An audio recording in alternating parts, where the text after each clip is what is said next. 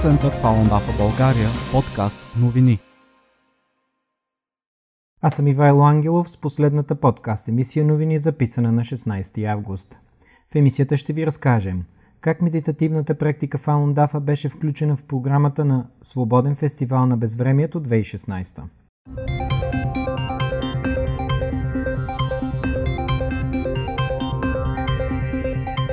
От 29 до 31 юли тази година доброволци от цяла България се събраха за втора поредна година, за да покажат музика и танци, йога и медитация, творчески работилници, лекции и други събития с идеална цел на Свободен фестивал на безвремието 2016, организиран в покрайнините на село Ъглен, област Ловеч.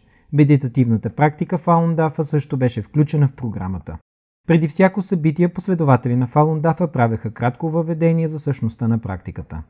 Обед и вечер демонстрация на упражненията привличаше вниманието на минувачите. Практиката се състои от 5 лесни за научаване плавни медитативни упражнения, първите 4 от които са в изправена позиция и спомагат за отваряне на енергийните канали в тялото, регулират циркулацията на енергията и подобряват здравето. Петото упражнение е същинската медитация, която се изпълнява в седяща позиция лотос.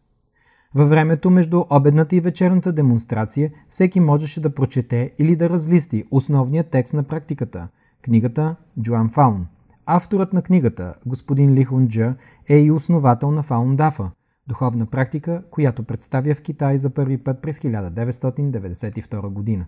Вдъхновени от символиката на цветето и разнообразието от цветни листове хартия, мнозина се включиха в творческите работилници на Фалундафа за изготвяне на оригами лотосов цвят, а след това можеха да отнесат ръчно изработените лотоси със себе си. Лотосовият цвят се смята за символ на хармония и съвършенство в някои източни учения, като се казва, че е любимото цвете на боговете.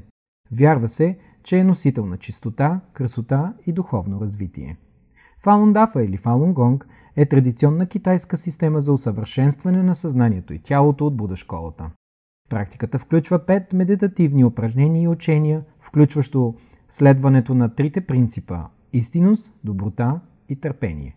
Това е практика, която истински води човек към високи нива в духовното развитие, обясни практикуващата Александра от София по време на събитието. Фалундафа участва за втора поредна година във фестивала.